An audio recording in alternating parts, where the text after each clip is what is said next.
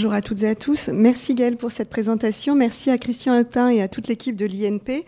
Euh, de me permettre de faire effectivement une sorte de... Je vais plutôt rendre compte d'une réflexion collective qui a été menée au département de la politique des publics de la Direction générale des patrimoines, dont l'une des actions est de produire des connaissances sur les publics des patrimoines, connaissances à la fois quantitatives et qualitatives, sur notamment la fréquentation euh, des musées, mais aussi de tous les autres secteurs patrimoniaux. Et Joséphine Dezelus et euh, Jasmina Stefanovic, chargées d'études dans ce département, évidemment, m'ont beaucoup aidé à préparer cette, intervention, mais c'est aussi surtout une réflexion collective qui a été menée avec des collègues, et notamment des collègues de la RMN, notamment Vincent Poussou et, toute son équipe, d'autres collègues chercheurs, d'autres collègues professionnels aussi de la production d'expositions euh, et des chercheurs. Et donc moi, ma, présentation, elle sera vraiment en complémentarité avec celle de, Serge et Marie-Sylvie, avec lesquels effectivement nous avons travaillé. C'est une réflexion collective qui a été menée en 2017 à partir de 2017 à un moment où effectivement il y avait une baisse de fréquentation, on peut le dire, encore qui euh, faisait suite aux années dites post-attentat. Alors c'est vrai qu'aujourd'hui on est plutôt dans une tendance haussière, hein. les fréquentations ont renoué avec une tendance haussière, puisque euh, là maintenant on s'aperçoit que sur le périmètre des musées de France, le volume de fréquentation pour le, périmètre des musées de France euh, au début 2018 est à 63 millions de visiteurs, hein, dont 30 millions, plus de 30 millions pour les musées nationaux que c'est une fréquentation qui a toujours les mêmes caractéristiques, puisqu'elle se concentre évidemment beaucoup sur l'île de France, qui concentre 38 millions de, de, visiteurs, que cet effet de concentration, il se joue aussi sur les sites, puisqu'on sait qu'il y a sept sites euh, sur tous les musées de France qui concentrent euh, plus de 1 million de visiteurs, mais sinon, c'est 862 musées de France qui euh, font le gros de la fréquentation. Donc il y a cet effet de fragmentation et de concentration. Et en 2018, on renoue avec des fréquentations encore à la hausse, et même à la hausse par rapport à 2014, qui était l'année de référence, puisqu'on est à plus 8% de, de, fréquentation. Si je vous parle de cette actualité toute, toute récente, en tout cas celle des chiffres que nous avons obtenus pour 2017-2018, il faut se dire que tout début, tout début 2017, fin 2016 et début 2017, on n'était pas du tout dans ce constat-là. On était plutôt dans, donc, comme je le disais, un constat d'une baisse de la fréquentation et notamment d'une euh, hypothèse de baisse de la fréquentation des expositions temporaires et c'est ce qui a présidé au fait qu'avec donc les collègues notamment de, de, la RMN et tous les autres collègues, on a voulu se poser cette question de l'exposition temporaire.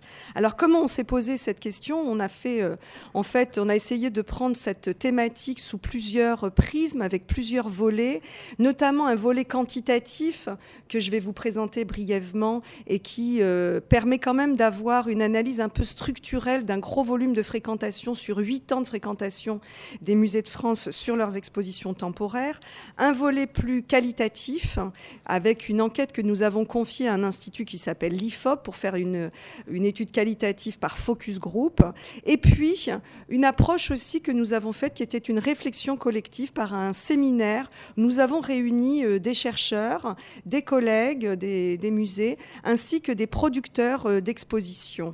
Donc euh, voilà un petit peu le fruit de ce que nous avons pu euh, euh, produire dans, ce, dans, le cadre de cette réflexion, dont je répète, elle est collective et je prendrai toutes les précautions méthodologiques pour dire que ce n'est pas moi qui ai donc produit toutes ces, tous ces résultats, mais plutôt effectivement un ensemble, de, un ensemble de collègues. Donc les hypothèses sur lesquelles nous sommes partis, c'est cette hypothèse d'une offre d'exposition temporaire euh, qui était perçue comme très foisonnante, qui était perçue comme se multipliant mais peut-être quelque part déclinante du point de vue des fréquentations.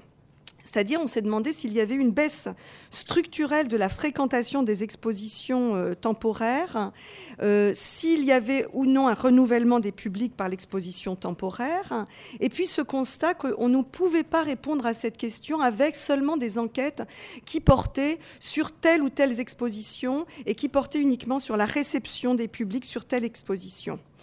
Et ceci dans un contexte qui était relativement nouveau, ou en tout cas qu'on interrogeait comme nouveau, c'est-à-dire à la fois cette idée que l'exposition investit de nouveaux lieux, et notamment des lieux du quotidien, des lieux des espaces publics, des expositions qui se font de plus en plus dans les jardins, dans les rues, dans les gares, voire dans les espaces commerciaux, voire dans les aires d'autoroute, donc des expositions qui prennent place dans quelquefois ce qu'on pourrait presque appeler à la, lumière, enfin à la manière de Marc Auger, des non-lieux quand on parle des, des aires d'autoroute. Et donc la question qui se posait, c'était finalement est-ce que le musée est-il le seul territoire de l'exposition et de l'exposition temporaire? Donc ce nouveau contexte qui, apparaissait. Autre chose aussi, ce lien entre l'exposition temporaire et la collection permanente qui interroge de plus en plus les musées. Cette idée effectivement de voir est-ce que l'exposition temporaire est cette euh, succession d'accrochages, de nouvel accrochage de l'exposition euh, permanente ou pas. Et puis aussi les nouvelles formes de l'expérience, hein, comme le disait euh, Christian, c'est-à-dire quel type d'expérience propose l'exposition temporaire? On sait qu'il y a de plus en plus de place accordée à la question de l'immersif, de l'expérience, et aussi peut-être du rapport différent que les publics peuvent avoir à euh, l'œuvre originale. Et puis évidemment la question des nouveaux entrants dans les producteurs euh, d'exposition, c'est-à-dire cette fragmentation des acteurs. Certes, on le sait, l'exposition a toujours été faite par des, euh, des, acteurs très différents, mais il y a effectivement tous ces acteurs privés qui rentrent sur le marché de la production d'expositions. Je pense notamment, par exemple, aux Galeries Lafayette, qui avaient leur propre, qui ont leur propre espace d'exposition euh, temporaire. Et du coup, en, filant un peu la métaphore de l'exposition euh, comme média, on s'est demandé si effectivement il fallait avoir une approche euh, crépusculaire, comme peuvent l'avoir beaucoup de commentateurs sur les médias, c'est-à-dire est-ce qu'il y a la mort de l'exposition, comme certains ont pu annoncer la mort de la télévision ou la mort du journal papier? Ou au contraire, est-ce qu'il n'y a pas ce renouveau sans cesse d'une forme d'exposition dont le musée ne serait effectivement qu'un des supports, mais où il y en aurait plusieurs? Et puis aussi, si toujours en filant cette métaphore, il ne fallait pas comparer l'exposition à d'autres formes de médias, le cycle de vie d'une exposition doit-elle se comparer avec le cycle de vie euh, d'un film dans sa phase de lancement, par exemple? Euh, Quel lien il y avait entre euh, le développement de l'offre d'exposition, dont je dis qu'on pensait qu'elle était foisonnante, fragmentée, qui investit de nouveaux territoires, et puis aussi la question des pratiques culturelles, où là, on le voit bien, il y a plus en plus cette question de l'arbitrage dans le choix des pratiques culturelles euh, et de loisirs. Ce qui se raréfie, n'est-ce pas plutôt l'attention plutôt que l'offre qui, elle, est de plus en plus euh, foisonnante? Il y a une offre qui se multiplie. Par contre, peut-être ce qui se raréfie, c'est l'attention, c'est le fait du choix que l'on peut euh, avoir, c'est-à-dire en fait tout ce qui se fait dans le cadre de l'économie de l'attention actuellement. Alors pour commencer, donc, euh, après cette petite euh, introduction, euh, l'idée c'est effectivement de vous rendre compte de cette analyse très quantitative de huit ans d'exposition temporaire. Alors c'est là que je vais prendre plein de précautions méthodologiques parce que d'abord, au département de la politique des publics, nous n'avons pas en fait cette approche quantitativiste qui nous permettrait de l'analyser de manière aussi structurelle. Donc nous avons fait appel notamment à des étudiants de l'ENSAE pour justement savoir euh, en fait euh, traiter cette masse assez considérable de données que nous avions sur les expositions temporaires via cet outil qui s'appelle Patrimostat que les musées de France renseignent annuellement et dans lesquels ils doivent donc à la fois renseigner la fréquentation globale qu'ils ont, mais aussi euh, la fréquentation en termes de gratuité, les moins de 26 ans, les scolaires, et puis aussi la fréquentation de leurs expositions temporaires quand ils en ont. Alors nous avons essayé de dresser cet état des lieux entre 2008 et 2016, sachant que évidemment il y a des trous dans la raquette, c'est-à-dire que sur une période qui nous, pour nous était assez longue, 2008-2016, on ne pouvait pas être sûr que tous les musées les avaient remplis pour chaque année, les avaient remplis exactement de la même manière. Et si donc, euh, c'est pour ça que je prends plein de précautions, parce que la mesure que je vais essayer de vous dresser de l'évolution de la fréquentation ainsi que de l'analyse structurelle peut effectivement s'interpréter de manière différente et peut surtout euh, devoir se relativiser en fonction des personnes, des musées qui ont pu la remplir ou ne pas la remplir sur ces euh, sur ces huit ans. Donc ce que nous avons recensé, c'est il existe donc 1200 musées de France, hein, avec plus ou moins avec des musées ouverts, des musées fermés selon les années. Mais on a environ un silo à peu près stable de 811 musées sur lesquels nous avons pu comptabiliser sur la période 9741 euh, expositions. Donc, on a quand même un gros volume. Ça nous permet quand même d'apprécier un certain nombre d'évolutions et ça nous permet aussi peut-être d'apprécier la manière, euh, l'appétence des publics pour cette offre culturelle que représentent les expositions euh, temporaires. Donc, nous avons euh, ce, ce volume de 811 et si nous voulons être vraiment à périmètre constant, on a 668 sur lesquels nous avons une donnée vraiment euh, la plus sûre possible et sur laquelle nous avons là un volume plutôt de 8546 expositions. Alors qu'est-ce qu'on observe? Ben, on, observe que en évolution, sur ces huit années, eh on compte environ 1155 expositions par an. Hein, donc sur ce panel, on va dire euh, à peu près 800, 800 euh, expositions. Donc finalement, cette hypothèse qu'il y en avait de plus en plus, eh bien, il faut la relativiser parce qu'il y a certes des fluctuations, mais le nombre d'expositions est resté relativement stable sur la période étudiée.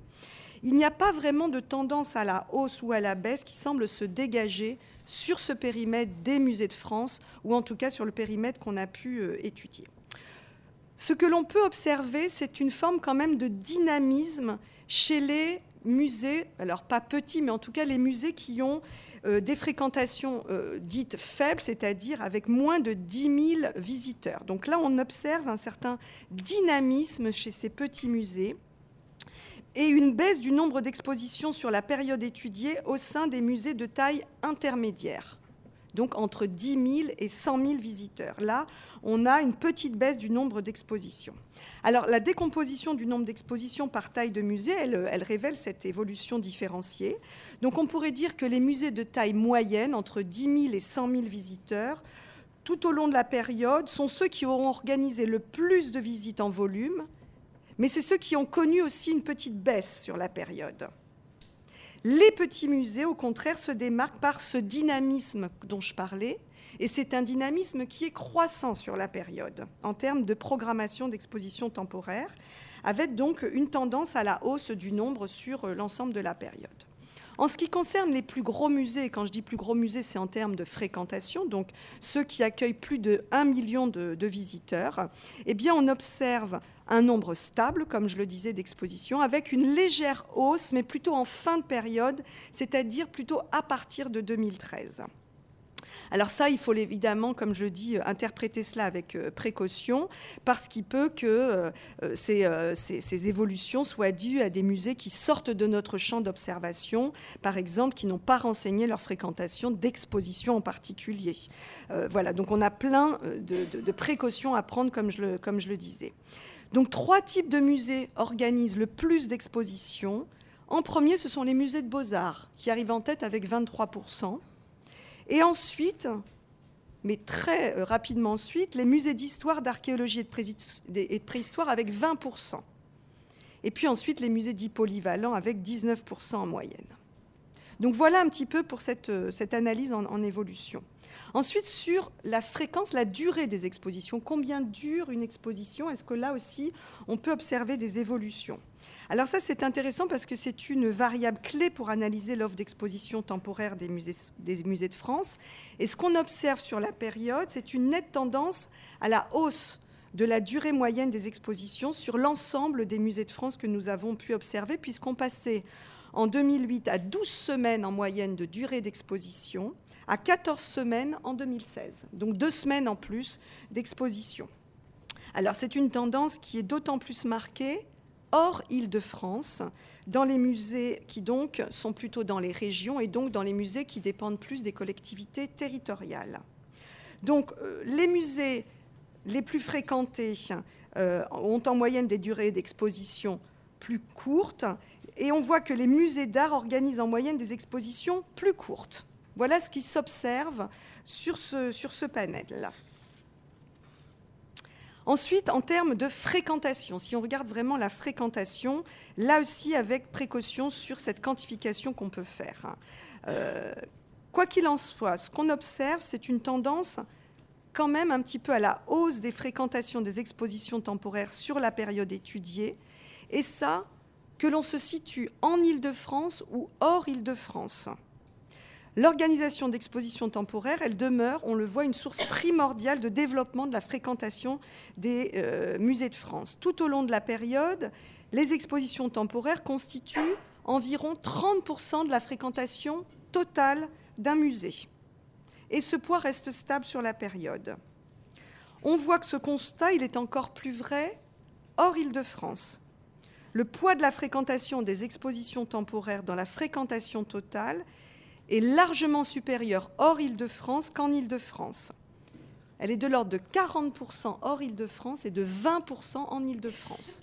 Donc on voit effectivement le poids que représente la, la programmation d'une exposition temporaire dans un musée hors Île-de-France. Alors, ce qu'on peut en conclure, c'est que les expositions temporaires sont évidemment un levier important d'attrait du public hors Île-de-France plutôt qu'en Île-de-France, même si aussi c'est 20% quand même euh, en Île-de-France.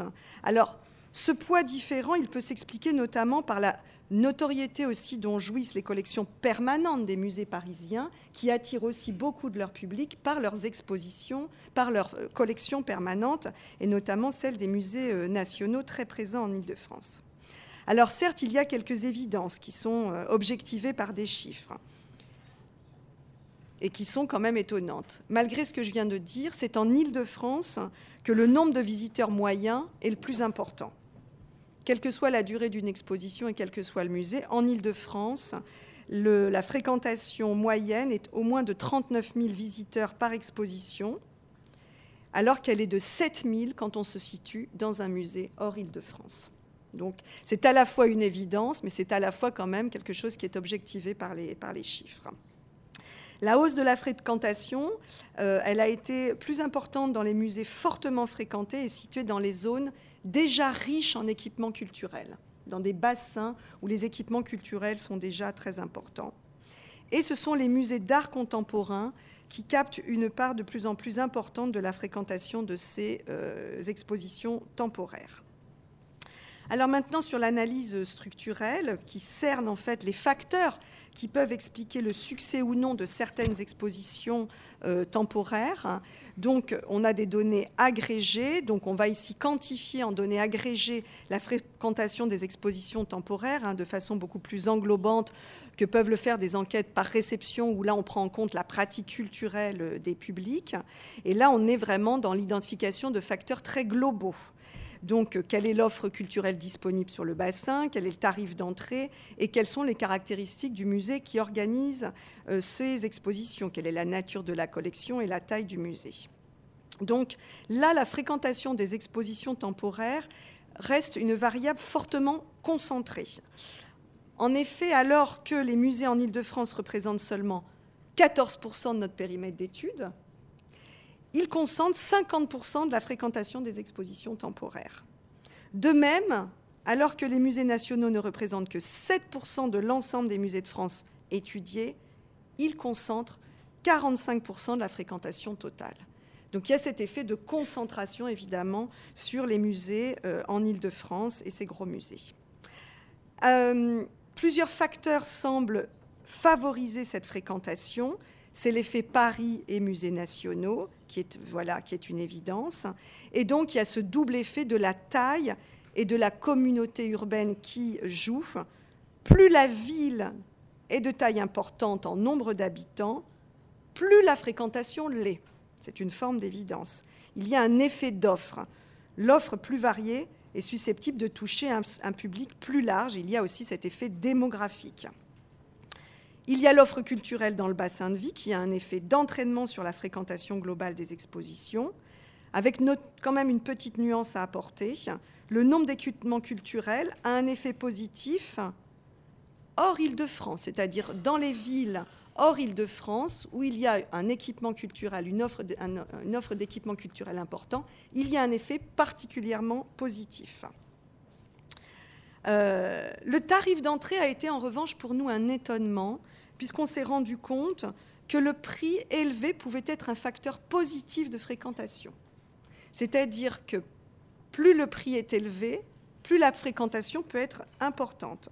On a un prix moyen sur l'ensemble des musées qui s'élève à 3,66 euros pour une exposition temporaire, avec un prix médian de 4 euros, ce qui signifie que 50% des expositions ont un prix estimé à moins de 4 euros. Hein mais ce sont les expositions qui sont les plus chères qui semblent avoir eu plus de fréquentation. Alors, la causalité, ce n'est pas parce que le prix est élevé qu'il y a plus de fréquentation. C'est peut-être parce qu'il y a un effet de notoriété des musées qui ont des prix plus élevés que cela va induire une fréquentation plus forte. Hein. Donc là, il y a quand même une, une, nuance euh, à apporter. La tarification est en ce sens aussi dépendante de l'offre. On peut se dire que le consentement à payer dépend surtout de l'attractivité de l'offre et de la valeur qu'on accorde au lieu dans lequel se fait cette exposition euh, temporaire. Et puis le type de, collection, on, l'a vu tout à l'heure, les expositions temporaires organisées par les musées d'art moderne et contemporain, ce sont celles qui ont euh, présenté le plus grand nombre de visiteurs en moyenne. Alors sur cet effet justement de qu'est-ce qui produit de l'attractivité, on a voulu aussi compléter ça avec une analyse qualitative. Et donc, je terminerai par quelques résultats sur cette analyse qualitative que nous avons donc conduite avec un institut d'études qui est donc euh, l'IFOP. On a fait une consultation publique et on a travaillé avec eux sur une enquête par focus group. Donc, avec trois focus group, trois groupes qui ont été interrogés, euh, avec donc plutôt des visiteurs, un groupe qui représentait des visiteurs très réguliers d'exposition, un groupe qui représentait des visiteurs plus sporadiques et un groupe qui représentait des non-visiteurs d'exposition, mais pour autant des gens qui avaient une pratique culturelle et de loisirs euh, assez euh, importante, c'est-à-dire des gens qui par ailleurs allaient dans les parcs de loisirs, euh, allaient voir des matchs de foot, avaient des pratiques culturelles et de loisirs autres. Deux groupes se sont tenus à Paris et un groupe s'est tenu à Lille pour toucher un public justement différent. Alors, qu'est-ce qu'on observe avec ces focus group On a des représentations plus réelles de ce qu'est une exposition temporaire, mais avec un point d'ancrage qui est l'importance du lieu dans lequel se produit une exposition temporaire. Quel que soit le niveau de pratique de visite d'exposition temporaire des publics qui ont été interrogés lors de ces focus group, les représentations liées à ce qu'est une exposition temporaire sont extrêmement variées et ce terme même d'exposition temporaire renvoie à une pluralité de, thématiques. Ça va aussi bien des arts visuels aux sciences, de l'histoire, de la mode, de la bande dessinée, et à des formes d'exposition temporaire aussi très différentes. On peut, ça peut être des foires d'art, ça peut être des expositions d'artistes amateurs, et ça peut être des lieux différents, des musées, des jardins, un zoo, des catacombes mais il reste que c'est la notion de lieu qui semble être structurante pour comprendre l'univers pour ces publics interrogés de ce qu'est une exposition temporaire et comment en fait ce lieu agit comme un facteur d'attractivité important auprès des publics plus ou moins assidus euh, de cette offre. C'est-à-dire qu'est-ce que le lieu fait à l'exposition, mais aussi qu'est-ce que l'exposition fait au lieu. C'est quelque chose que nous avons aussi interrogé quand nous avons fait nos séminaires où nous avons réfléchi ensemble avec euh, un certain nombre euh, de collègues. Donc vraiment, le lieu fait partie intégrante pour les publics du concept de l'exposition et c'est le lieu qui cristallise les attentes des publics interrogés pour leur expérience de visite. Euh, à titre d'exemple, les lieux perçus comme intimistes, comme les petites galeries, répondent, pour les publics auxquels nous avons eu affaire, à un besoin qu'ils auraient d'être déconnectés par rapport à leur quotidien, un effet de dépaysement, de décentrement. Les lieux dits insolites, en tout cas que les publics considèrent comme insolites, ont été aussi prisés parce qu'ils produisent un effet de surprise, mais tout en garantissant quand même qu'il y a bien là une exposition. Par exemple, le fait de faire des lieux, de faire des expositions pour découvrir des nouveaux quartiers, des nouveaux espaces urbains, qui sont en tant que tels aussi des lieux. Hein. Donc il y a cet ancrage fort local avec cette question du lieu qui revient. Les publics qui étaient non visiteurs d'exposition, euh, quant à eux, ont déclaré apprécier ce qu'ils appellent des lieux informels, qui autoriseraient des usages un peu plus décomplexés de l'espace exposition. Par exemple, des lieux dans lesquels on pourrait aussi euh, pouvoir manger, boire, sortir, entrer, revenir, et qui façonnent plutôt cette idée d'une ambiance plus, euh, plus conviviale. Sur les bénéfices attendus, je vais être extrêmement euh, rapide. Évidemment qu'il y a des bénéfices attendus quand on vient euh, avec une, visiter une exposition temporaire, mais là avec un effet quand même sociologique assez déterminant. Les visiteurs réguliers d'exposition vont parler volontiers de cette visite d'exposition comme étant une occasion d'être enrichi, stimulé, confronté par rapport à ses propres connaissances, mais aussi comme étant un lieu inspirant, voire un lieu de bien-être. On nous a parlé de bulle, une bulle bénéfique dans laquelle on va décider de passer un moment. Pour ces publics, donc, on est dans une démarche active, mais assez finalement maîtrisée. Et d'ailleurs, ce qu'on observe dans ces pratiques, c'est que plus la pratique de visite, d'exposition régulière, plus l'expérience vécue s'apparente à un voyage, à un cheminement, à justement cette idée d'immersion qu'on peut faire, mais d'immersion dans une forme de bulle, de parenthèse, une impression de calme qui vient se dégager de cette rencontre avec les œuvres qui va procurer une forme de bien-être. On observe ça notamment chez les Parisiens qui se rendent régulièrement dans les expositions euh, temporaires et qui ont une sorte d'aisance à, avoir euh, donc cette pratique, à, avoir, à connaître cet univers. Euh, l'offre actuelle se trouve valorisée par sa densité, par sa variété, et les habitués Justement, ce qu'ils regrettent, c'est quand ça vient casser cet effet de bulle. Par exemple, une exposition trop fréquentée va peut-être être répulsive pour ces visiteurs très réguliers euh, d'exposition. Pour les autres euh, visiteurs un petit peu moins euh, réguliers, les visiteurs moins assidus à la visite, les bénéfices sont aussi en matière euh, d'enrichissement, de stimulation. Pour les jeunes notamment qui sont en pleine construction de leur profil culturel, ils vont avoir cette idée que l'exposition est un lieu aussi pour apprendre. En revanche, ils ont une approche plus large, mais aussi beaucoup moins structurée de l'univers des expositions temporaires, parce que eux, ça va regrouper pour eux à la fois les foires d'art, les expositions institutionnelles, les événements plus informels, sans qu'une distinction très claire soit faite entre ces différentes catégories d'événements euh, ou euh, d'expositions. Et cette idée qu'on y vient pour apprendre, pour se cultiver, place d'emblée cette pratique dans un registre plus scolaire, moins, euh, euh, de l'ordre de la distraction, moins de l'ordre du loisir et donc peut-être plus distante. Alors, euh, bon, là, je vais, conclure parce qu'on a aussi donc demandé quelle était l'exposition idéale pour ces publics, en tout cas pour ce groupe, ces trois groupes qui ont été, interrogés. Alors, qu'est-ce que serait cette exposition idéale? Quelles seraient les attentes? Ben, Ce sont des attentes surtout en termes d'accessibilité et d'ouverture tous les publics interrogés imaginent l'exposition comme étant capable d'accueillir un public varié en termes d'âge et de catégories socio-professionnelles. Et donc, les contenus qui seraient demandés, hein, et je prends des précautions à partir des groupes qui ont été interrogés, ce seraient des contenus qui favoriseraient un mélange des genres, voire une forme de décalage. Par exemple, au moment où nous avons interrogé ces publics, l'exemple de l'exposition Coluche euh, à l'hôtel de ville, elle a été beaucoup citée, mais aussi des expositions qui pouvaient euh, faire écho à des thèmes du quotidien, comme le sport, comme le bien-être, ou des grandes questions de société qui interpellent ou peuvent même déstabiliser l'éducation, la santé, l'écologie.